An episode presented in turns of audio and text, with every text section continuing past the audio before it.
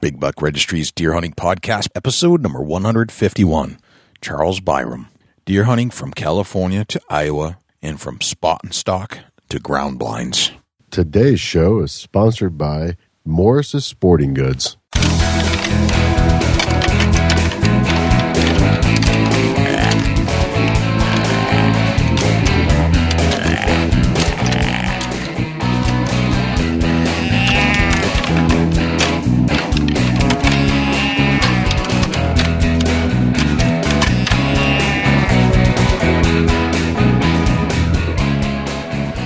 Big Buck Registry is a virtual museum of hunting stories. We preserve a piece of Americana by interviewing and recording hunters about their hunts and experiences from across the country. And who knows, maybe we'll learn a thing or two along the way that'll help us take our hunt to the next level. I'm Fred Eichler, and you're listening to my favorite podcast on iTunes, Big Buck Registry's Deer Hunting Podcast. I'm Chrissy Titus. I'm co-host of RNES Female Television Show and NRA I Am Forever. Gear up for another amazing episode with Jay and Dusty on the Big Buck Registry's Deer Hunting Podcast. This is Nick Percy from Killer Food Plots, and you're listening to my favorite deer hunting podcast, Big Buck Registry's Deer Hunting Podcast. Welcome to another episode of the Big Buck Registry's Deer Hunting Podcast. You know, I'm really psyched that you're joining me. And by the way, my name is Jay. Can't thank you enough for pushing the play button on your Apple device, your Android, your phone, whatever you're listening to the show on. There's nothing that pleases me more than having your ear for one hour to listen to another dynamic deer hunting story. Also joining us at this very moment, I know this is hard to believe, Dusty Phillips is here in the house with the Big Buck Registry Deer Hunting Podcast Studio. What's happening, Dusty? Oh, man. Just uh, chilling like a villain, Jay. Getting ready for another great episode of the Big Buck Registry Deer Hunting Podcast. And, and, you know, we definitely thank everybody for tuning in week after week. You know, if it wasn't with that, if it wasn't for the listeners and all the downloads and the Facebook followers, and you know, we, we would just be babbling on to ourselves, Jay. But uh, we've got a great following, and we really appreciate that. Yeah, I don't. I don't like babbling on to myself much. I have to be honest. I'm just glad that somebody cares enough to listen. Yeah, for sure. And then, you know, take the time to to download the app, and uh, if you don't have the app, bigbuckregistry.com forward slash app. Get the app and uh, get it on your phone, and uh, you you got us right there at your fingertip. Anytime you want to tune in with us, every show is right there on the app. Right at your fingertips. Just push the play button. Yeah, and, there, and there's an app for the iPhone and there's an app for the Android device, and both will do exactly the same thing. So go check it out. De- definitely get the app and, and never miss a show. If you're on an Apple, you can get the, if you go to bigbuckregistry.com forward slash app, you'll be able to download it right through your Apple device, just like that. You know, uh, we, we always say thank you to our listeners, and we deeply and always deeply appreciate somebody tuning in. And one of the things that we like to do now and then is to reach out to one of our listeners, especially the, the real loyal ones. We've had some, some on the past, but this is our, our latest edition of our tribute to our listeners, our listener base. So we went out and we asked Charles Byrum to join us on this show. And you never really know what kind of story you're going to get, but Charles has a great and very interesting story about how he used to deer hunt in California. And because of a, of a surgery that went bad, basically, he had to change his hunting style. And by doing so, he knew he couldn't really hunt the way he wanted to hunt effectively where he was living in California. So what does he do? He moves to Iowa, like any diehard deer hunting fan would do, right? Yeah, no doubt. Uh, go out uh, to the land of the giants. Yeah. So now he's hunting ground blinds mostly, some some tree stand stuff, but he moves to Iowa, shoots the biggest deer of his life. And I, I believe that during this recording, he actually drove out to the spot where he shot the deer that is featured in our artwork for this show and recorded it from there. Crazy. Yeah, no doubt. Yep. So Charles Byrum is coming right up. But before we get there, let's turn to Jim Keller with the deer news. For the Big Buck Registry, this is Jim Keller with the Deer News. In our first story this week, thousands more trail cameras coming to Wisconsin. This article is reported by the News and Observer. Wisconsin scientists have launched an ambitious new plan to catalog wild animals using thousands of trail cameras, a project that could help answer just how many deer and other creatures roam the state. University of Wisconsin-Madison and Department of Natural Resources researchers hope to place as many as 6,000 motion-activated trail cameras across the state. Photos will be uploaded to a crowdsourcing website. Viewers will be asked to view them and try to identify the animals in them. The project dubbed Snapshot Wisconsin should provide the best idea yet of the size of animal populations and their movements, said Phil Townsend, a UW Madison forestry professor and one of the project leaders. Hunters have disputed the DNR's deer population estimates and management goals for years, arguing the agency has overestimated the herd size and thus damaged its credibility. James Kroll, a D- Texas deer researcher hired by Governor Scott Walker to study the DNR's deer management strategies, recommended in a 2012 report that the agency create a monitoring program that gives landowners and hunters a sense of ownership. The cameras will snap photos as animals wander by around the clock. Pictures will be uploaded to the crowdsourcing Zooniverse website, where people from around the world will help researchers with their projects. The site's visitors can view the photos and identify what they think the animal is with the help of a detailed field guide. Townsend's graduate students and DNR experts will review photos that don't get a consensus. 6,000 trail cameras is like 6,000 observers being out in the woods looking at wildlife all the time, and that's something we haven't had, said the DNR's Jennifer Strenglin. The DNR has budgeted about $300,000 in Pittman Robertson dollars, which is money from federal taxes on firearms and ammunitions, to purchase around 3,000 cameras over the next five years. We are happy to see the DNR include the public in some of their plans as this can help with strained relationships, Jeff Shinkton, president of the Sturgeon Bay based Whitetails Unlimited, said in an email. We are cautiously optimistic that the project will provide worthwhile results. State of Michigan expands management area for wasting disease in deer. This article is reported by the Lansing State Journal. The Michigan Department of Natural Resources has approved a Department of Natural Resources plan to expand the core CWD area from nine townships and three counties to 17 townships and four counties. The broader CWD management zone, which includes fewer restrictions than the core area, now includes Eaton and Ionia counties, along with Clinton and Ingham and Shiawassee counties. The upshot successful hunters in the eight new townships will be required to take their deer to a DNR check station to be tested for the fatal neurological disease, and baiting likely will be outlawed in all five counties. Seven deer in Ingham and Clinton counties have tested positive for CWD since the first case was detected in Meridian Township in early 2015. The two most recent cases involved deer killed in Watertown Township and Meridian Township. Both of these cases were confirmed in March. As of May 13th, more than 5,200 deer have been tested for CWD, the DNR said. About half of those animals were taken by hunters. The rest were shot by state sanctioned sharpshooters or killed in collision with vehicles, the agency said. DNR officials have scheduled two new town hall meetings to discuss the management changes and the DNR's response to the outbreak. The meetings will be June 1st at the Foster Community Center in Lansing and June 7th at the Armory Community Center in Ionia. Both sessions will run from 6 to 8 p.m. They've also set up informal morning discussions at restaurants in DeWitt, Haslett, and Grand Ledge over the first three days of June. During last year's hunting season, testing was mandatory for all deer taken in the nine township core area. Baiting was banned in Ingham, Clinton, and Shiawassee counties. The DNR has also greatly increased the number of antlerless permits and cut permit fees by 40% in order to test more deer and reduce the size of the local herd. For more information on this story, please check the Lansing State Journal website.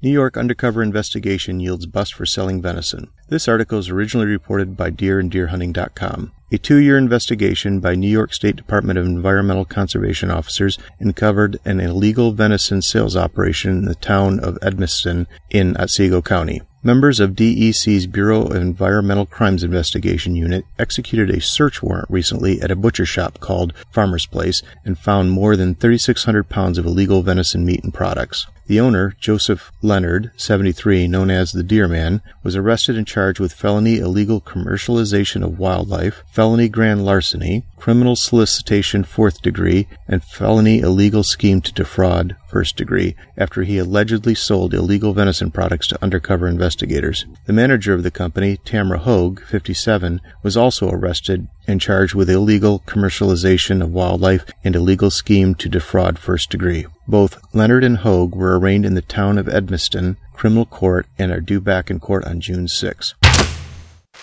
Indiana's Governor Pence approves two pro hunting measures. This article comes from the NRA's Institute for Legislative Action website. The NRA backed Right to Hunt and Fish constitutional amendment, sponsored by State Senator Brent Steele and State Representative Sean Eberhart, will appear as question one on the November 2016 ballot in Indiana. This week, Governor Mike Pence signed Senate Bill 57 approving the ballot language. Furthermore, Governor Pence has also signed House Bill 1231 into law, which will expand deer hunting opportunities across Indiana. HB 1231 will take effect immediately. Question 1 proposes an amendment to the Indiana Constitution that establishes the individual right to hunt, fish, and harvest wildlife in the Hoosier State. The right to hunt and fish ensures that wildlife conservation and management decisions continue to be based on sound data and to protect it against future attacks from well-funded anti-hunting organizations. In addition, HB 1231 passed the Indiana House of Representatives by a resounding 91 to 0 vote and the Senate by a 26 to 24 vote. HB 1231 greatly expands deer hunting opportunities in Indiana by directing the Indiana Department of Natural Resources to establish a rifle season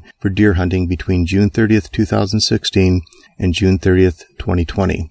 Under this new law, the DNR may authorize four annual rifle seasons for deer hunting in order to assess the impact of these additional hunting seasons. The addition of a rifle season will make hunting more accessible and enhance hunter retention and recruitment efforts in the state. For more information on this legislation, check out the www.nraila.org website. That concludes this week's edition of the Big Buck Registry's Deer News. If you have any ideas for future topics or have questions about any of these topics, please email me at jim at bigbuckregistry.com. For the Big Buck Registry, this is Jim Keller with the Deer News. Thanks to Jim Keller for the Deer News. Without further ado, here's Charles Byrum. Charles Byrum, welcome to the Big Buck Registry's Big Buck Deer Hunting Podcast. How are you, sir? I'm doing great. Thank you. How are you guys doing? Living the dream, man. It's just this every day, living the dream. uh, we're psyched that you're joining us, Charles. I've recognized you as one of our uh, steady, loyal, dedicated followers of the Big Buck Registry and a listener of the podcast. And you, you know, you leave us reviews. And one of the things you do the most of everybody that listens to the show is that you'll actually give us a review on each show on, on our on Facebook, which is incredibly helpful to us because we don't get a lot of feedback, so we can't make it better. But you're honest, and I I, I want to say thank you. I've been meaning to say this for a little, quite a while. Thank you for doing that each and every time. Well, I, not a problem, and uh, I actually want to thank you guys. You guys have really helped me uh, come along learning about whitetail deer hunting. Um, I moved to Iowa a few years ago, and I didn't know nothing at all about whitetail hunting. I, I had deer hunted in California, but a totally different game out here, and you guys have really helped me, uh, I think, become more of a conservationist. You know, um, I take my time, look, try to take older deer, and I, I, I didn't know nothing about that until I started following you guys. That's music to my ears, man. I just love that we've changed, you know, some of the habits and, and made you a better hunter overall. And but you and I have to say, I mean, we talked a little bit pre-show, but you have a, a pretty interesting story going from two completely different styles of hunting in two completely different states and two completely yeah. different philosophies on what what to shoot and what not to shoot. And I'd like to explore your life uh, relative to hunting on this show because I think it's interesting. It's quite, it's quite a contrast. It's a it's a dichotomy that not a lot of people have experienced. And what I'm referring to, because you have shared some of the story with me, is that you're from California. You hunted a some kind of a subspecies of mule deer, a smaller type animal, through the mountains and hills of California, and then after a surgery that went bad and put you into a disabled state, you transported yourself to Iowa to hunt Iowa whitetails, completely foreign to you altogether on how to do this. And that yeah, to was, me is fascinating.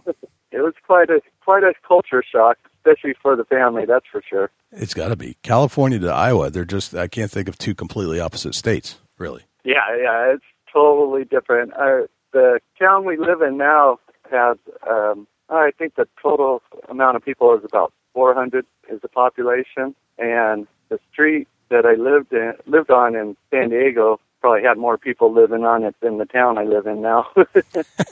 That's crazy.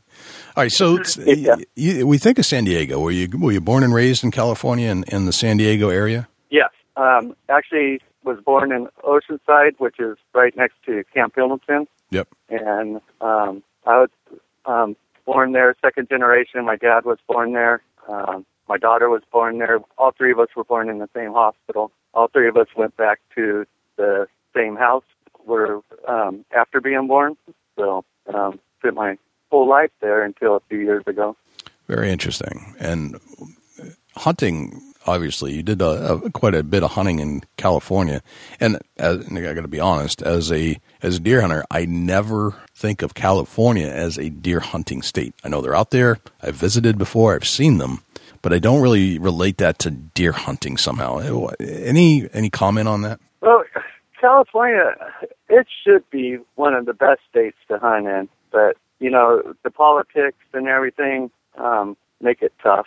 But there is deer there. It's just um, it's very crowded, so you're competing with a lot of people to hunt on public land. And um, other than that, it's kind of you kind of do your western style hunting, your spot and stalk, more or less for the most part. At least everyone I know does. Um, I'm sure there's people that have little private properties that might approach it different, but I think for the most part, um, you know, everyone tries to get out there and um, do the spot and stalk, especially in Southern California and the area that I'm at was at. Okay, so the consensus in California is that, or especially in the area where you were, that in order to hunt these subspecies of muleys, public land hunting was really the only way to go. Yeah, yes, for the most part. I mean, there is, uh, you know, like I said, there is a lot of private land out there, and there is people that do hunt private property, but Okay. most, for the most part, um, a lot of people that own the private property, they they are not letting anyone hunt on there. You you are not going to walk up to a someone's house out there and ask for permission and get it. Why is isn't that? like- what is it? Why? What is it about the culture that that that exists? I think a lot of it just has to do with um, the way the media and the perception out there is hunting's bad, and um, people don't want hunting on their property Hmm. for the most part. Now, I've never ran into anyone trying to interfere, you know, with the hunt or anything like that. Yep. I've never had anyone um, talk bad to me about being a hunter, but um, It's an undertone. It's like you know, it's, Yeah. it's like the East Coast versus West Coast thing. If you're on the East Coast and somebody doesn't like something about what you're doing, they'll they'll come right up to your face and tell you. West Coast, they'll be looking over your shoulder for the next best opportunity, but will never actually tell you what they think is wrong with you. It's just- Exactly. right. It's just the the, Yep. the way they think. It's the culture. Yep. Generally speaking. exactly, yep. Yeah. So if you've got an Yeah, ant- I guess it's a laid back. Just want to avoid uh, confrontation. and- right? Yeah. Yeah, you go to New York or Philly or Boston, it's all about confrontation. You go out to California, it's about avoiding confrontation. So you never really get the true story about what exactly you're having the conversation about or what they think about it.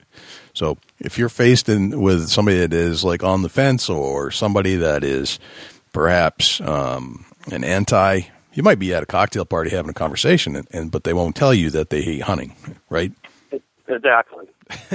yep. You couldn't say it better. I, can't, I the- just can't imagine living truth. like that. I'm so used to like in your face stuff that you know I, I can't Yeah. can't imagine that. But so so your challenge as a as a public hunter in California in the San Diego area. Where do where do you hunt in San Diego? I mean, how do you? I think of that as a city, city, city, city. Where do you have to go if you're living on the street in San Diego? Where do you have to go to in order to start hunting these these muleys? Basically, um, you have to head east and uh, get up into the mountains, high desert country, or over into the desert. Uh, my family has property, and it's now mine. Um, at the I don't know if you ever heard of the Salton Sea in Imperial Valley. Mhm. It's in Southern California desert, and that's uh, we've owned property up there since the '60s, I guess. And that, and so I grew up duck hunting out there. And on the way to the desert, um, you have to travel through the mountains, and that's where you can start finding public land to uh, to deer hunt. Okay. Uh, Tell us about the terrain in California, and we're gonna we're gonna com- compare and contrast this in a little bit from your California hunting, your style, your strategies, and bring it full circle to where you are today in Iowa. But let's let's talk some more about California. What, what type of terrain? You're talking about mountains. What what is the mountain range that we're discussing? Well, at the peaks, you get some pines, and as you work your way down, uh, you get into oaks and then more of a sagebrush country. Mm-hmm. And, uh, the deer, for the most part, you're going to find more land and stuff in the sagebrush country and more deer. You want to, you know, all of Southern California basically is a desert, and so the trick is is to find water for one thing, Okay. and it, it's hard to find. Um, really, you can't really sit over a food source there because they eat the sage and whatever else niblets they can find, and are spread out everywhere. So your your style of hunting is basically walking, um, stopping, glassing, walking, stopping, glassing over and over again. So similar to like what I would imagine in Wyoming, Colorado, hunting for for muleys up there, only smaller species and much drier as far as the terrain. More more you know tumbleweeds, more more sand, some trees, some water sources, not a lot. No food sources whatsoever.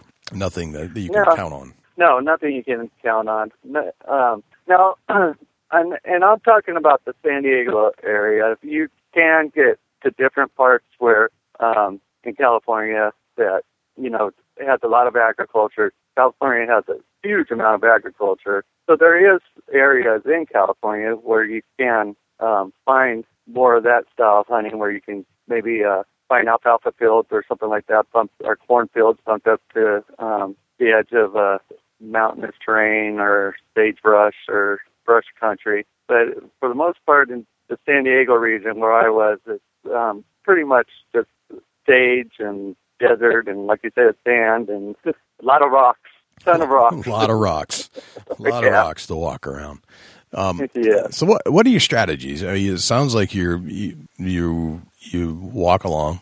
Uh, you use binoculars. Sound like binoculars might be your best friend in this scenario. Oh, absolutely. okay. Now, take us through a little hunt there. Uh, like what what type of a?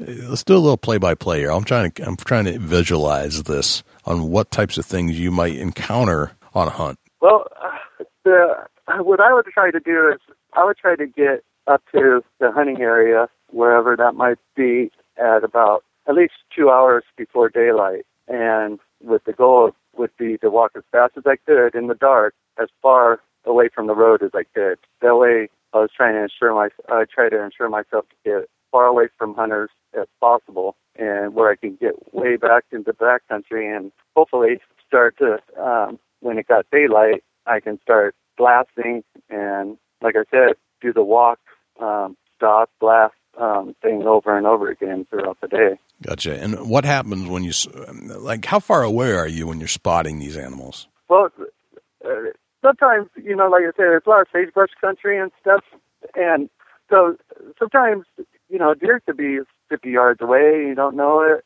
or that's why I do. I'd walk slowly and stop and glass and look around because something could pop up close. But for the most part, you're you're glassing hillsides or you're getting up on a ridge top and you're looking, um, you know, four, five, six hundred yards away or further, and trying to locate um, any sort of movement, any kind of deer at all. Now, that's another thing that's quite a bit different about um, Southern California and where I am now. In a good season, I, I might see 10, 15 deer, where I see that on the way to the store now. so if you're out in the if you're out today and you see a couple deer, you're usually heading towards those deer and uh, hoping to get a shot at them because those are probably going to be the only ones you see that day. Okay. Dusty, you want to kind of break, and I want to do a double gear check here, kind of go through what Charles might have been using while hunting in California. Uh, what's he got in his bag? What kind of um, tools are, are in his bag of tricks? Yeah, for sure. Charles, let's go to California and kind of break down. Uh, did you carry a backpack out there?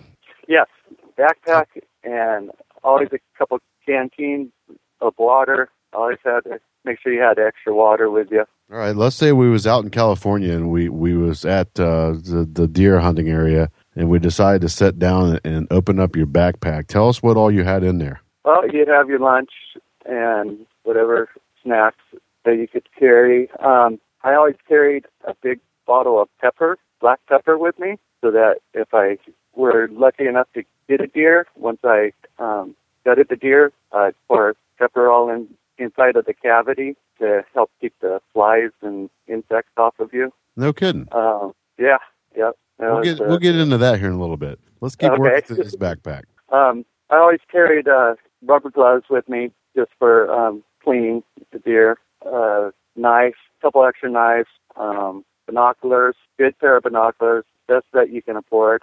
Try to have usually a better pair of binoculars um, than whatever firearm um, you might be using. Gotcha. Um, uh, trying to think of what else. Uh, that's oh, I, and carry. Um, I always carry some rope with me where um, I could tie a deer up and make a backpack out of it to carry it out. Yeah, it was mostly for water, and you know, you had quite a bit of weight on you. You wanted lots of water. Right, for sure. And that's that's uh, a little bit higher temperatures than where you're at now. Exactly. What uh, what kind of camouflage did you use to hunt California? Back back when I was doing a lot of hunting, um, I just mostly used like the military style camouflage when I was Right. doing most of my deer hunting. Um, Gotcha. my last deer that I shot in California was probably about 16 years ago. Okay. I got out of it for a little while. It just became really hard to get away from the crowd there, so I started concentrating on duck hunting for for a while and Gotcha. didn't really get back into deer hunting until we decided to move here Gotcha. to Iowa. So what what uh, what kind of firearm did you did you bow hunt or firearm hunt in California? Um, I- I started out hunting with a 270 when I was 12. Um, my dad borrowed a 270 from a friend of his, and that's what I hunted with for probably first four or five years of deer hunting. And then later on, I um, uh, picked up a 243 and used that. I did bow hunt for a couple of years, and I never did get a deer bow hunting. Um, I think a lot of that had to do with trying to use. I didn't know nothing about it for one. There was no one for me to talk to about it, and I was trying to pull back too heavy of a bow, and it just seemed like it, every time I shoot at a deer, I'd miss. It'd go over. The deer would jump the arrow or duck under it or what have you. But it did make me a better hunting, hunter bow hunting. It taught me to get a lot closer to the deer, and when I did go back to rifle hunting after that, it seemed like it was a lot easier for me to take a deer with a rifle. Gotcha. Yeah, it makes sense. So in California, did you uh, pretty much all your hunting was spot and stalk, or did you use tree stands or ground blinds?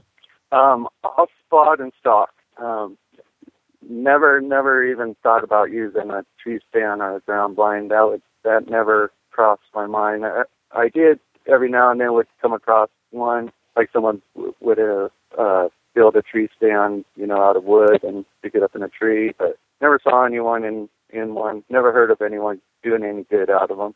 No kidding. But yeah, it's just those deer move around so much up there. It's hard to really sit somewhere, um, you know, and hope that they come to you. Right. Yeah, it makes sense. Good deal. Jay, you want to get in uh, a little bit of a hunt? Yeah. yourself? Before we go there, I want to transition from California to Iowa. And Charles, you had mentioned that one of the things that you stopped doing in California was hunting for a little while, and I think it has something relative to do with some some medical issues that you had that actually put you in a state where you could you weren't as mobile anymore on your feet. You couldn't get out into the woods and hunt. Uh, you couldn't get out into the mountains, and your spot and stalk techniques were basically no good to you anymore because of the the pain that you were going through. You want to tell us about your experience? Sure. I started uh, developing plantar fasciitis in both feet, and that started to limit how far. You know, the more I'd walk, the more later on it would hurt, and it just it it made uh, walking those distances and um, not as fun. You know, I wanted to do it. I tried my best to keep at it, but it, it definitely took the pleasure out of uh, being out there and were limiting to uh, me to go where I knew I needed to go to find the animals. Okay. And did some of this change uh, in your your physical condition have anything to do with your decision to move to Iowa? Oh yes, about uh, trying to remember how many years ago now. Um, I guess it was about four. I guess about five years ago. Um, I got. I started off getting my left foot operated on, and the surgery didn't come out as planned. A tendon got cut during the surgery, and basically made my foot worse than what it was before that, Okay. and leaving me um, disabled permanently. Um, it, it really sucked. It was a downer on that. Gotcha. so you moved from California, you moved the family, and moved to a town in Iowa where the population is 400, which is, Right. as you mentioned, as many people live in the whole town where you live as, as lived on the street where you lived in San Diego. Right. We're talking culture shock here, I would think. This is not the the area you're used to living, the type of style of living you're used to. So what what how did you transition? Well, we had been out here um, several times. My uh, wife's mom was from here in Iowa, and so we had visited. I obviously, being a hunter, just fell in love with the country out here. Although I did never think I'd move away from the ocean. I do love fishing out on the salt water, but that's another thing that I really couldn't do anymore with my foot situation. So, um, having visited out here, you know, seeing the price of housing and everything like that, I just got to talking with the wife, and we decided we could sell what we had in California and move here, and uh, things would be a little easier on us uh, on our economy wise. And so it was quite a shock for my wife and daughter. Really, you know, they were used to being able to go shopping or run to the movies or do whatever, run to the beach whenever they wanted to, and it probably hit them a little bit harder than it did me because now all of a sudden I could drive five minutes from my house and walk a hundred yards, put up a pop-up blind, and I'm hunting for the day. That's the cool part about Iowa, right? yeah. You can go anywhere and be hunting in within a matter of seconds. Yep. The weather situation is still kind of hard to get used to, going from 70 degrees year round to every bipolar temperature you can think of in this area, but still, I'm getting used to it, I guess. Gotcha. So let's talk about your hunting stuff. Like the, you know, we just went through your your bag of tricks that you would carry in California, which you, you've uh, been, you're not going back there. This is you've got a new adopted way of life here. Right. What, what has changed as far as your gear? What types of things have you let go? What types of things have you brought on? Well, I don't have to carry amount, the amount of water around with me, that's for sure. So that makes it nice. But I do, uh, now I have a backpack full of all kinds of gadgets. Um, uh, deer calls, uh, rattling antlers, um, face paint, um, gloves, uh, heating, uh, hand warmers, uh, foot warmers, um, extra socks, extra clothing, uh, extra gloves, gloves, I, and I lose gloves like crazy. I have gloves spread all over the southwest Iowa state. gotcha. I don't know what it is. Uh, I have like 20 pairs of gloves, but only one glove of a left of each by the time the season's over. That's funny. What about the land? You you did a lot of public land hunting in California. What type of land are you hunting here? Mostly private. Um, as soon as I moved here, uh, I got out and started um, just going and knocking on doors and meeting people and talking. Um, talking to, I like to talk to uh, younger people than me.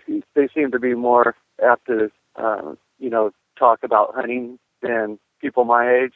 I guess they give up information more easily. I Hmm. think they seem to be more want to talk about it, outgoing. You know, really into hunting still. Where people getting up to close to fifty, like I am, um, are more quiet, want to keep to themselves. It seems like to me. Gotcha. So you, do you look? eh, This is a strategy all in of itself, trying to find out where the deer are, which lands are huntable, that it, that might be accessible. So, tell us about how that goes down. Like, what is it that you're you're keying in on? You're looking for some younger hunters, and and wh- wh- what kind of gives it away? Hey, uh, a lot of times uh, you're at the grocery store and you see some kids pull up and they'll have their music blaring and stuff. But if you notice, uh, they have uh, some bow hunting stickers or hunting stickers, for that matter, on the, on their bumper or something. Just talk to them, and they'll you'll be surprised how much uh, information they'll be willing to share. And usually, a lot of people shy away from the noisy kids, but uh, you'd be surprised how much uh, just uh, talking to a youngster will help you out. What kind of information are you getting? Where to go? Well, the main thing that I had to get right away was, you know, where to go.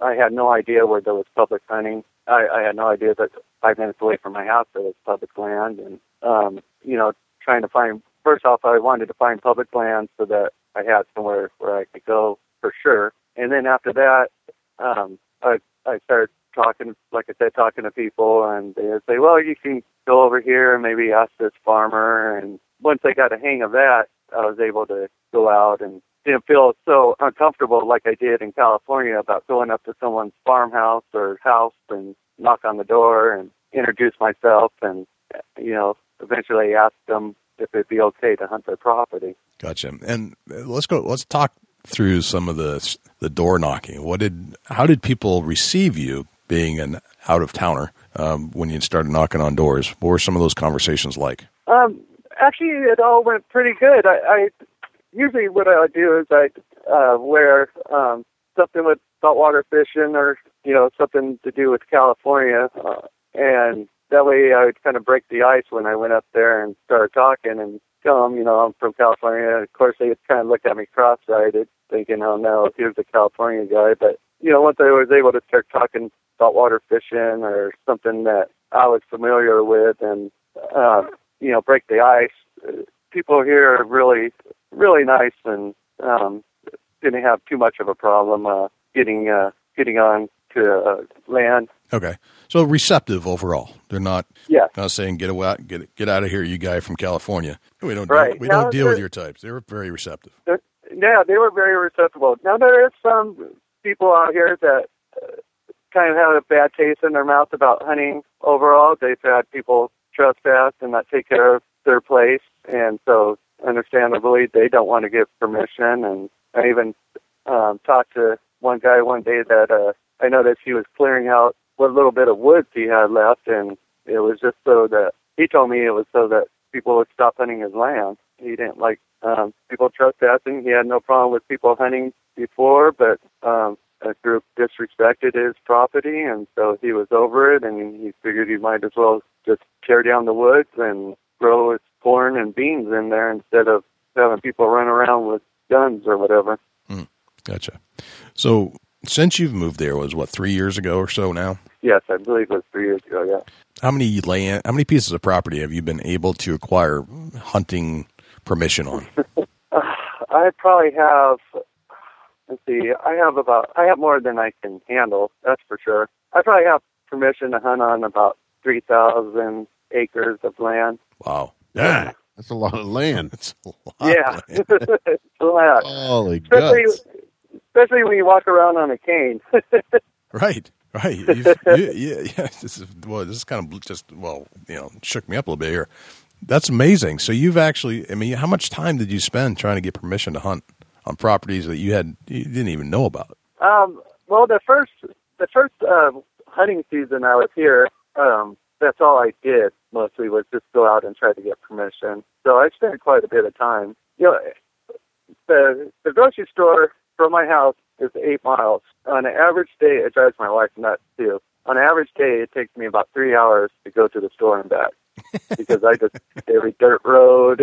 Right. I I see something off in the distance that looks like a deer, and I'm driving that direction. And Me, So- me and you go. Me and you could go for good rides. That's for sure. oh yeah, yeah, I definitely put a lot of miles on my suburban here. Oh, that's fantastic. All right, so you got about three thousand acres, and uh, ta- tell us about your setup here. I mean, what's the what's the topography like compared to the California setup? Uh, what's your what's your gear like compared to the California setup? Well, I only bow hunt here, um, so there's and there's no, as far as I know, um, in my area for sure, there's no rifles that allowed for deer hunting. I know people do use it for coyotes, but um, it's only shotgun and um, then archery, uh, black powder, and they do allow some crossbows. I think for the elderly and for the disabled, and I think now you can use a crossbows for during one of the um, muzzleloader seasons, but for the most part, there's no rifle hunting. So I just bow hunt, and it's a lot flatter here than it is in California. no mountains, Right. a lot of a lot of rolling hills, but to me it looks totally flat. No curves in the road, all left, you know, north, Right. south, east, or Right. west. That's a good point. Yeah. I, I, I, Yep. Yep. Pretty much straight. which makes it, which helps on me from getting lost. Like I said, I I have a tendency to just drive crazy out here in any direction. If I see something that looks interesting, I'm headed that way. Gotcha. Very interesting. So it's it's sounds like it's it's bow hunting. You, s- I think you said you're not getting getting up in trees mostly. It's not like tree stand hunting. You're you're pretty much a, a blind on the ground Well, kind of I- set up. I do have tree stands set up. I just I can't safely sit in one for very long. Okay. um, with my foot starts hurting when I don't have pressure on it, which is a lot of my problem. I don't sleep very well because obviously you can't put pressure on your foot when you don't um, when you're sleeping, and um, it's real touchy to cold. Cold hurts it like crazy. Um, I have a heating pad uh, in my bed, under my desk, um, at my lazy boy that I keep wrapped around my foot.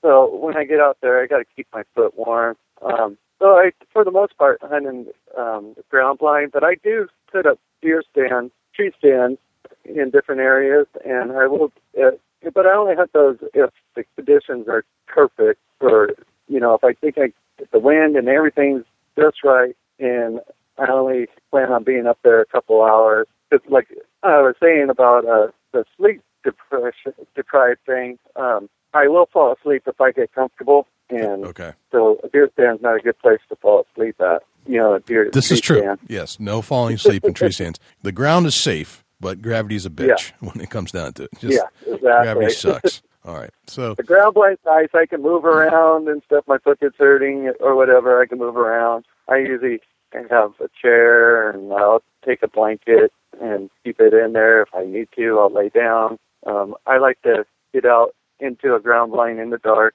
and will try to stay all day if at all possible. Um, I think that I see a lot of, of the bigger bucks move around um, in that 9 a.m. to 1 p.m. area yep. for whatever reason. I've had really good luck. Um, when I that's when I see for some reason that's when I have seen my biggest bucks out here, Gotcha. and it doesn't work out very well. And I don't see them if if um if I try to you know come and go during the day um, when I'm to try to get to that time frame.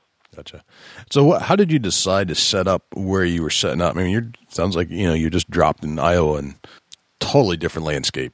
How did you go about trying to decide and educate yourself on what to do? Well, I hadn't paid that much attention to Facebook before I moved here, but I did start um, going on there quite a bit and don't mean to kiss your guys' ass, but I found the Big Buck Registry and I found out, I'm telling you, I found out a lot by listening to you guys. And once I did start listening to you guys, I started going back through your, uh, your ar- archives there and just trying to absorb as much information as I could from all the different stories, all the different people you have on, um, trying to learn everything I could. And then, you know, I, I talked to my wife's cousin uh, here, Eric Infrey. He he's really helped me. He's in the military though, and so it's a lot of phone conversations with him. Um, him helping, you know, trying to give me pointers on where to go. But other than that, it's been the Big Buck Registry and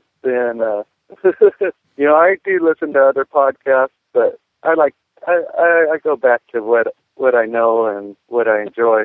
Gotcha. It's good when, it's good when you can enjoy, when you can listen to something, enjoy it, and learn at the same time without feeling like someone's trying to teach you something. Right. Right. Which is the whole idea. Just, just Right. try to get it out, get the get the information out of somebody, but not feel like it's a classroom setting. You want to just Exactly. get the story, Find, and then Yeah, apply I- it to your own hunt. You know, that's that's the whole idea. So Yep. you, you you've got a so you're you're set up in Iowa. You're seeing bigger deer. You have to be compared to where you were, and Oh my God, you have no idea. so you, uh, what the the the muley subspecies in California on public land, where probably if there's a deer that is seen, is probably shot at somehow. Whereas oh, absolutely. yeah, it is shot at. Right. Um, there's no ifs, ands, or doubt about that. The biggest deer I got ever took in California was probably um, oh, maybe hundred and forty, fifty pounds soaking wet, Mhm. and he was a um, nice two by three buck. That was my biggest one out there Okay. the very first day um, hunting here in Iowa, I was in the in the ground blind. My cousin that I had told you about, he texted me probably about 25 minutes after daylight and asked how I was doing.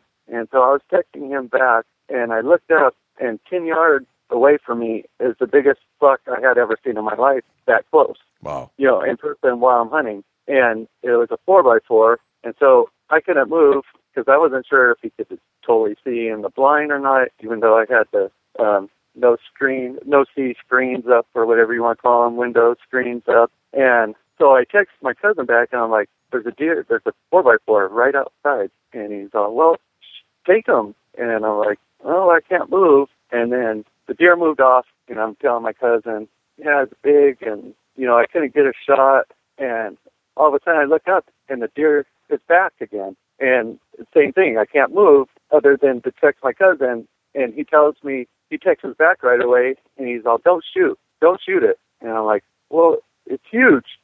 And he's all, "No, it's a it's a young buck. He's coming back to check you out." And so I watched this buck, and now that I have learned more, he was probably a year and a half, maybe two year old buck, and he would come up and sniff the blind and kind of bob his head around and trying to get me to move and play and stuff. And I was just going nuts, thinking, "Wow, this is incredible!" you know, here I am passing up the biggest buck that I ever had a chance at, and uh, because it's it's just a young buck.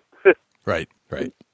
And that's one of the things listening to you guys I started learning more and more about, you know, okay, young deer versus older, more mature deer, you know, don't shoot the young ones, they're going to carry on the bloodlines, you know, we want the population to be healthy and so it's it's that's been a whole new um whole new thing. I don't even know how to explain it.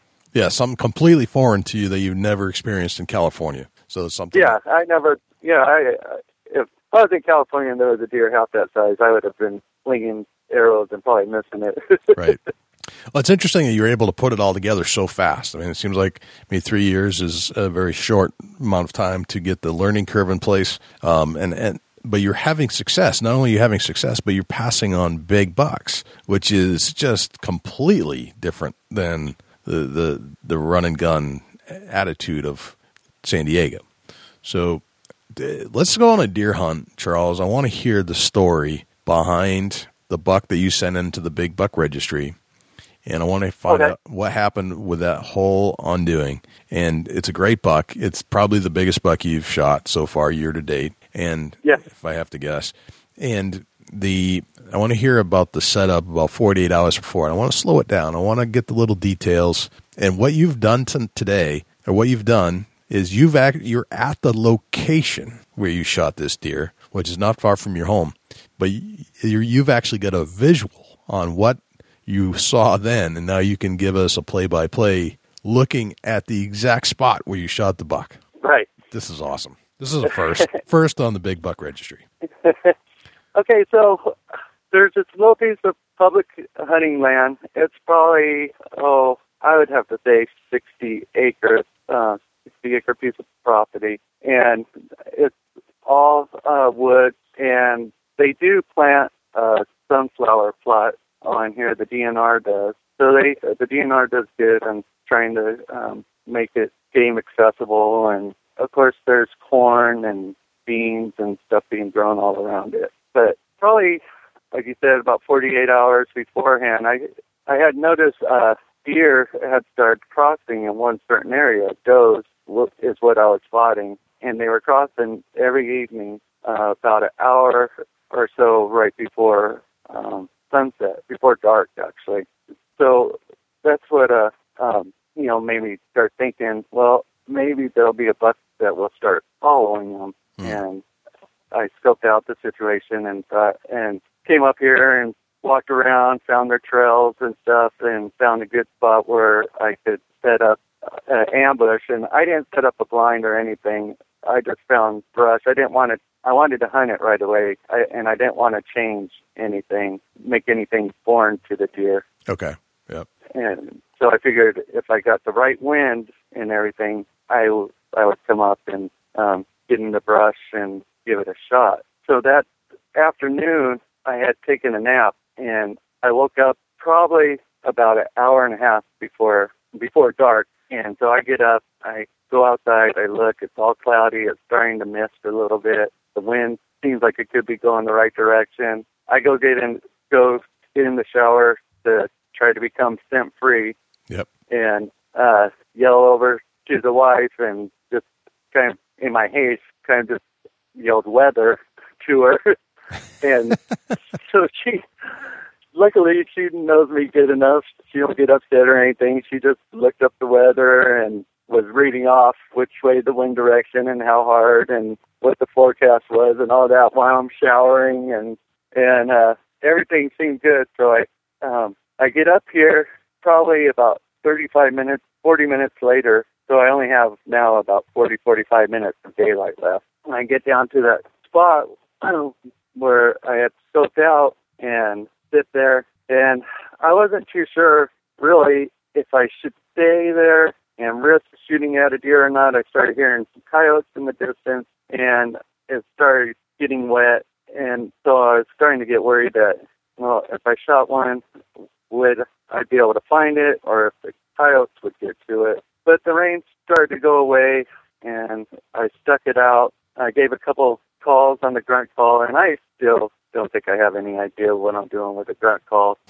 I'm not even sure it worked on the deer, but um, with about five or ten minutes left of shooting light, I saw antlers probably about a hundred yards away, headed straight towards me. And I did have a mist coming down pretty good in my eyes, and I couldn't make them out for sure. Really get a good age on him, but he he looked way bigger. He shrank a little bit after I did eventually get him, but um, he came up and came over this little rise right at me and stopped and was kind of just standing there staring at me, noticing something was different. And I was I was just sitting there shaking, of course, and all excited, all pumped up. And he, I got lucky where he turned his head. I pulled up on him. I shoot and watch my arrow zing over his back. And I Okay. was like, oh no. He he hit some brush right behind him. He jumped up, spun around, looking, and I thought it was it. I thought, okay, he's gone. Somehow I managed to get another arrow nocked, and he had taken probably about ten steps back towards the direction he was uh, he had come from, Hmm.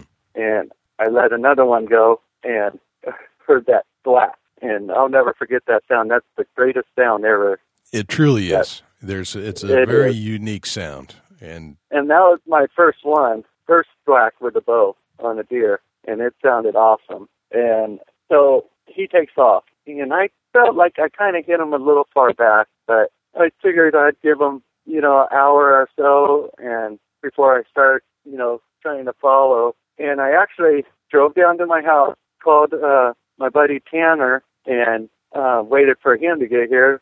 One of the young guys I was telling you about that I had talked to, and so we set off in the dark, um, in the rain, trailing him and tracking, and we found some decent blood, but it wasn't as good as blood as I was hoping for. And we kept coming up to different spots where you could see the deer laid down. And if I knew then what I knew now, I would know that I was we were probably pushing him. We were probably bumping him along, making him get up right. and move. Um, I probably should have waited overnight, but we did get to a spot where we looked off in the distance, and Tanner tells me, he goes, "Look, there he is."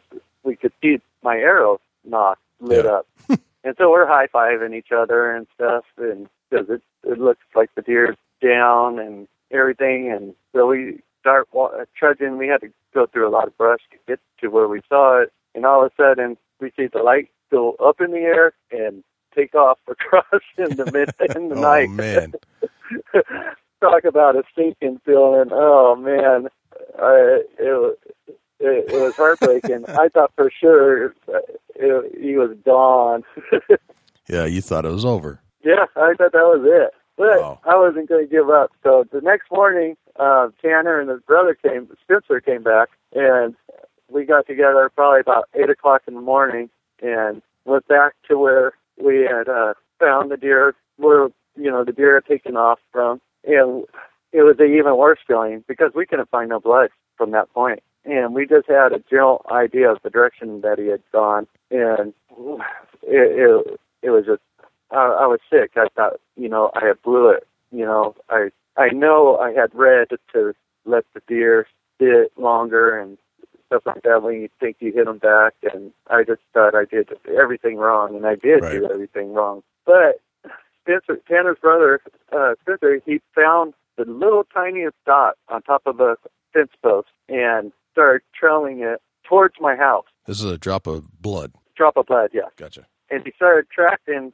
this little drop of blood here and there, just pin drops. And the deer was actually running towards my house. And they gave me a call on the phone, and they had found it um, alongside the riverbed. And uh, it it actually went from being five minutes away from my house to about a minute and a half No away from my back door. Yeah.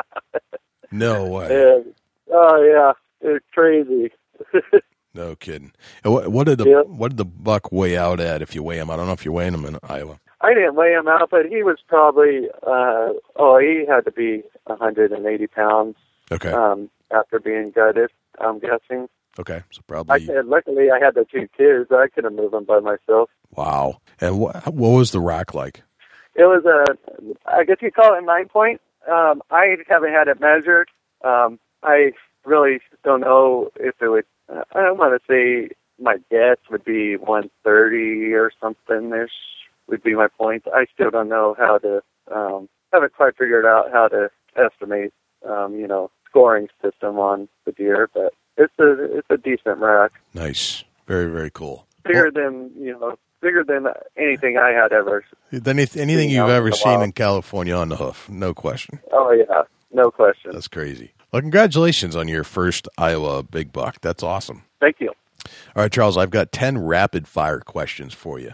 Okay. All right. Are you ready? I didn't prep you on these, so you just have to do them off the cuff because I think it comes out better. So, Okay. all right, here we go. What's your number one hunting tip of all time? Knowing what you know now between California and Iowa, what's the number one hunting tip that you would apply? Go where the deer are. That's it's an obvious one, right? Go where the deer are. Yeah. You I mean, so many times. Yeah, I think people a lot of times get stuck on thinking they see a good area or something, or think that oh this looks good, but if there's not deer there, you ain't going to kill nothing. You need to go to where the deer are.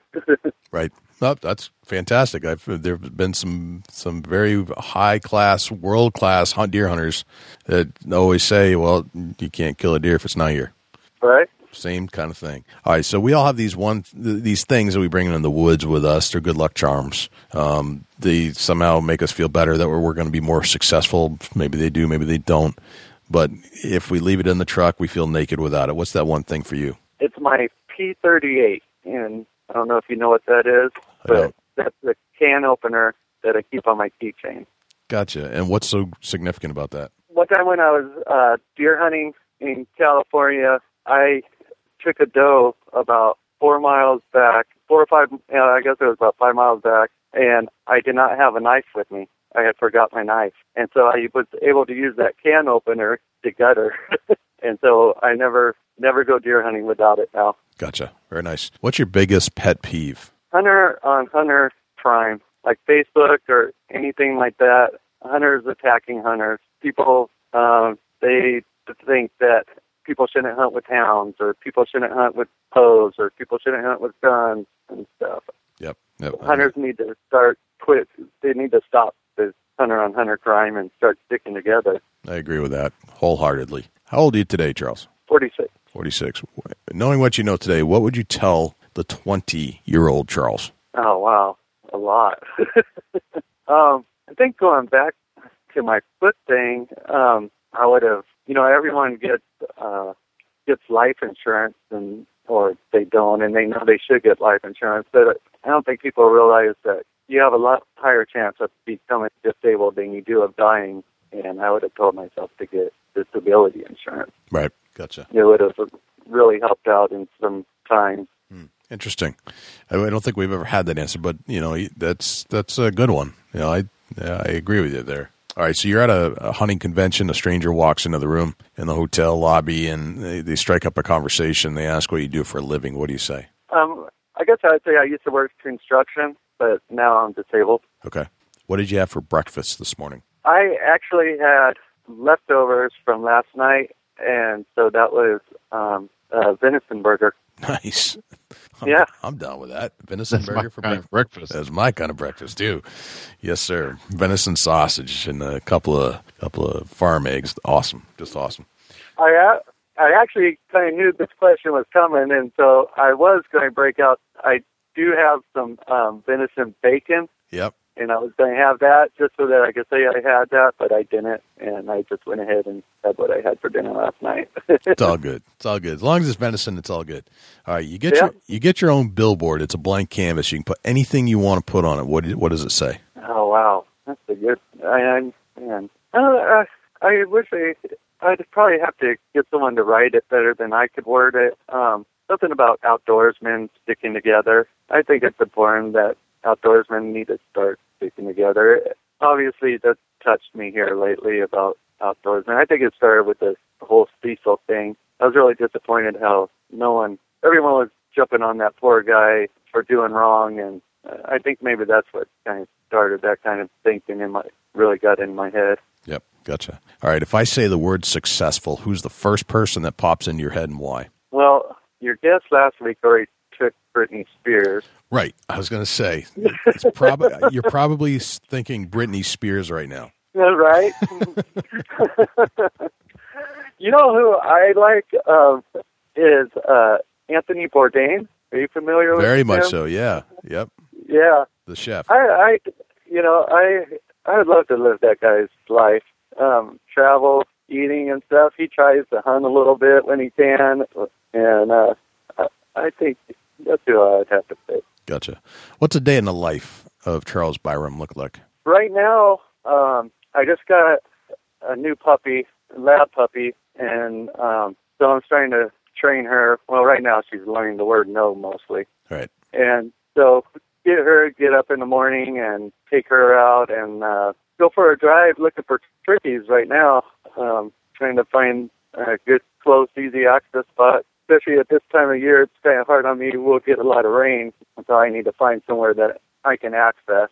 And um, after doing that drive, I'll um, come home, uh, have lunch with the wife. Hopefully, if I'm lucky, take a nap, and then every evening uh, I'm out here doing the uh, deer drive. Basically, uh, sometimes the family goes with me, other times they don't. But almost every evening, I'm driving somewhere. I'm always looking for new new property or or double checking my old properties, seeing if I spot something um, that looks good where I need to pull cameras and put, and move them around and concentrate on a different area. Right on. And what's a deer hunting day in the life look like? Uh, that a, lot of that has to do with the weather, but for the most part, I like to have a uh, pop up blind. Um, I'll actually have a couple put out and um, get up early in the morning if I can. If I'm not in too much pain, um, I'll drive there and get out into the blind before sun up. If I am in pain, I'll, and I hate doing it, but I'll wake the wife up and um, get her to take me and drop me off, and I'll try to spend all day out there if at all possible. Very nice. Very cool. Hey Charles, it's been a pleasure having you on the show. It's it's always good to interview somebody that was has been a listener of the show, and I think it's fascinating to uh, hear your your story transitioning from California out to Iowa and ultimately shooting the biggest buck you've ever seen, um, and doing it in a very fairly short amount of time with some very good education and taking what you knew from California, but then adding to it things like deer hunting podcasts and you know other things you can learn from your friends. I think that's fantastic. So keep up the the great work, and I love your story. Hey, I love your guys' show. Thank you very much for all you guys do. You guys do a great job, and um, you know, I'm hoping that sometime you guys are going to put up some sort of big buck registry uh, deer hunt somewhere or something, and can get a bunch of followers out to some deer camp somewhere and get together and have beers or something. Yeah, hang out with some of our our listeners and hunt some deer all at the same time. I, I it's it's definitely in the back of my head that someday that will happen. No doubt at all. No doubt about it. As we slowly grow this this whole thing, it's we're we're heading that way for sure, and that'll be that'll be a fun day. That will be a fun Yeah. day. Yep, We, that'd be uh, awesome. we definitely thought about, and we thought about also doing a, uh, a breakfast or luncheon somewhere in the Midwest here, and uh, just invite all the followers out to join us for a sit down breakfast or lunch, and uh, you know, and meet or, meet us personally and, and talk deer hunting for several hours during that day, and just uh, have kind of like a meet and greet. That'd be great. That'd be awesome if you guys pulled that off. I'd love to give me a reason to go somewhere and meet people. It's always a good thing. Yeah, just uh, just a thought, you know, Yep. silent auction and stuff like that uh, to benefit uh, help us with the Big Buck Registry Deer Hunting Podcast. Yeah, That would be cool. Yeah, I know. Every year they have like the Iowa Deer Hunter Classic and stuff out here. So maybe Right, put yeah, that in sure. the back of your guys' mind. Well, we're hoping that as things grow and develop, and we get more sponsors and money coming in, that we'll be able to travel around the country and visit all these great places as as a, a duo and, and meet all of our, our fans and people that tune in. You know that that that's a, that would be a dream come true. So we're getting there. Yeah, you guys are. You guys are growing, and yeah, like I say, you guys do the best job of, out there, I, as far as I'm concerned. So I think you guys are definitely. Yeah, we really on your way. appreciate that, Charles. Yeah, thank you, Charles. I, I sincerely That means a appreciate lot to that. us. It really does. We've been it's nice to hear somebody that appreciates the the hours we put into this. it really is. Yeah. It's, uh, you guys do a lot more than I could do. That's for sure. Hey, uh, just I, I'm just curious. Uh, tell tell us just a few things. You know, we kind of do this off air, just kind of us talking here. What's uh what's some of your favorite things that you that you've picked up on the show that uh, you really utilize out in the field? Well, I I think, like I said, a lot of it has to do um, with uh, deer management, and also, you know, trying to trying to figure out like a mature deer versus, or even a doe, a mature doe. You know, I don't want to shoot a young doe. Um, uh, I want to take out those nags that aren't breeding and that are just out there, um, you know, blowing my cover or For taking sure. food out of the mouth of other deer. Um, that's one of the main things. Um, learning about food plots. Um, you know, there, there's so much food here in Iowa. You, a lot of people don't do food plots, but I'm kind of experimenting with, um, you know, putting some, you know, turnips in or you, trying to put small little plots in areas that I can, um, just to give see if you know some sort of variety works and can draw in some ambush points. Um, trying to learn about calling and rattling. Um, you guys have helped me on that. I didn't have a clue on that. I didn't. Um, when I first started listening, you guys, I didn't know what to do with deer urine. Um, I didn't know what a licking. I didn't know what a licking branch was. Right. Um, I never seen deer. There's no trees in California for them to lick. but uh, where I was, anyways. Um, so all it's just been a whole encyclopedia of stuff. It's hard to pick out No, a couple certain things. Like Yeah, you know, not, not asking you to, but I just I just wanted to hear from a listener exactly some details that uh, you picked up on. And man, it really sounds like that. Uh, listening to the show, it really educated on you the whole spectrum of whitetail hunting. Yes, definitely. Yeah, I mean, and I, I mean, there a lot of times I'll go back and I'll listen to um, something in one of the podcasts, and you know, something I can't think of right offhand right this second, but I'll hear something that you guys or someone has done, and I'll think, hey, that applies to me. I'm going to go try that. I think a lot of people don't. Um, I think a lot of people hear stuff, but they don't ever put it to use. Right. And so I tried to, if I pick up on something, I try to use it, see if it works. If it doesn't work for me, then it, don't, it doesn't work. But at least I gave it a try. I fell right into the story that Charles was telling. It became very interesting. The, the thing about the pepper on the deer that he had the you know how he sprinkled pepper on the, the cavity of the deer in California to keep the bugs away. Something you don't have to do or wouldn't think to do out in this part of the country. Right. Uh, I, I I can see where it worked though. You know, Yeah, I mean, it so, preserved his meat, kept the critters out, and uh, man, That's a, that's a great idea if you're somewhere that's got flies and everything. Right. You know, heavy abundance of uh, insects or whatever. Because when it gets below 50 degrees, those things aren't buzzing around.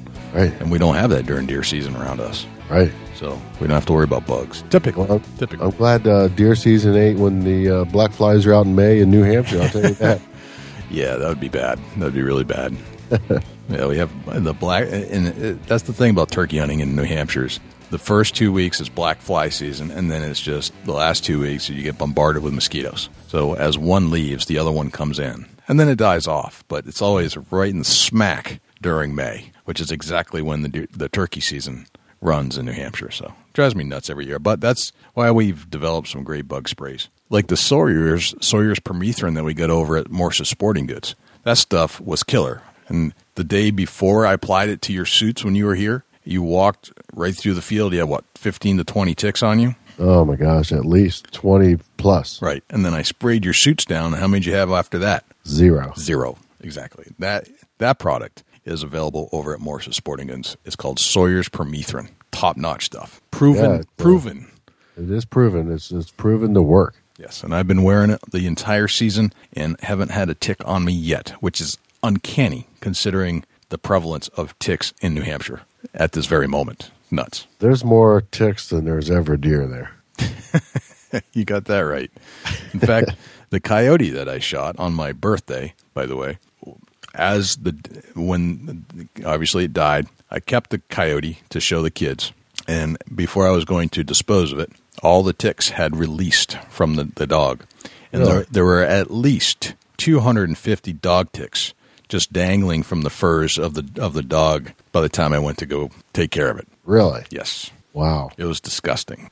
So what did I do? Took some of the Sawyer's permethrin, sprayed the dog. Within 10 minutes, every tick was dead. No kidding. Swear to God. That's amazing stuff. Yeah, I, thought it was an interesting test. And son of a gun, they all stopped moving. They were like not just you know paralyzed; they were dead, dead. Ten minutes, kidding. gone. So it, not only does it kill ticks, but it, it it repels ticks. That's a great story. It's a great story. Ah, that's hard to believe. So little science experiment in the Yeah, caves of the sure. Big Buck Registry.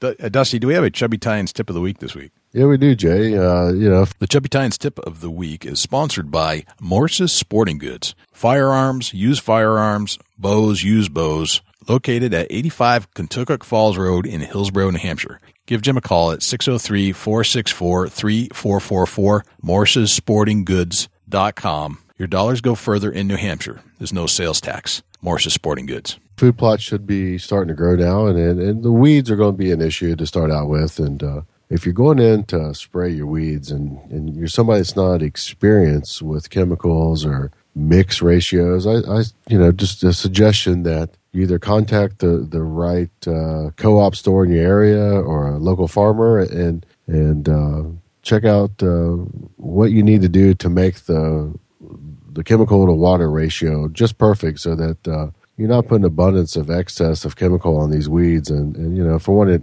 it's uh, not good on your crop. And, and for also it's not good on the critters that's going to eat your crop. So you know the, the most of the bottles that are sold uh, over the counter chemicals have some directions on them but uh, some may not take the time to read directions. But uh, if you get any questions about it get with your co-op or your landmark in your area or you know whoever does your local spraying that uh, is for hire get with them and talk to them a little bit about applying application of spray and chemical and, and just get educated on it before you go do it Great tip, man. Those co ops are priceless for what they do.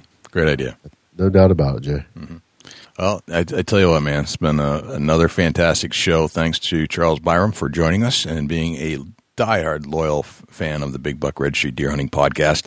Can't thank him enough for doing that. And and I love it when Charles reviews our shows because we don't get a ton of reviews, but he will he'll actually take the time to write out what he liked and didn't like about the particular show. And he's always sending me some ideas about different tips and, and um, things that he'd like to see on the show. So if you have any tips or, or suggestions for the show, please, please, please send us uh, an email. And you can send it to suggestion at bigbuckregistry.com. So, Dusty, when, when you're not here talking deer hunting, where can we find you? shoot me an email dusty at bigbuckregistry.com you can look me up on facebook facebook.com forward slash chubby tines outdoors and uh, i'm also on instagram at chasing antler just look me up shoot me a follow and uh, we'll hang out Jay, where can the people reach out to you when you're not on the mic? Well, you can always shoot me an email. That's probably the number one best way to reach me. It's jay at bigbuckregistry.com. And we'd also like to invite you to join us in our quest to find fantastic deer hunting stories. And you can start by going to our Facebook page. It's facebook.com forward slash big buck registry. And when you get there, you'll see lots and lots of pictures of big bucks. And if you'd like to have your big buck featured, all you have to do is go to bigbuckregistry.com forward slash my buck, and all the instructions are right there. If you'd like to join us on Twitter, same thing, Big Buck Registry, Instagram, Big Buck Registry. We're on Patreon. Go to bigbuckregistry.com forward slash donate. You can check out all the all the options right there and all the, the benefits and all the the things that you'll get if you donate between one and twenty five dollars per month to this show. Thanks again to Morse's Sporting Goods. Well, it's been a great show, Dusty, and uh, I think that's a wrap. Well, I'm Dusty Phillips. And I'm Jay Scott, and this is the Big Buck Registry's Deer Hunting Podcast. We'll see you next week. Can't wait.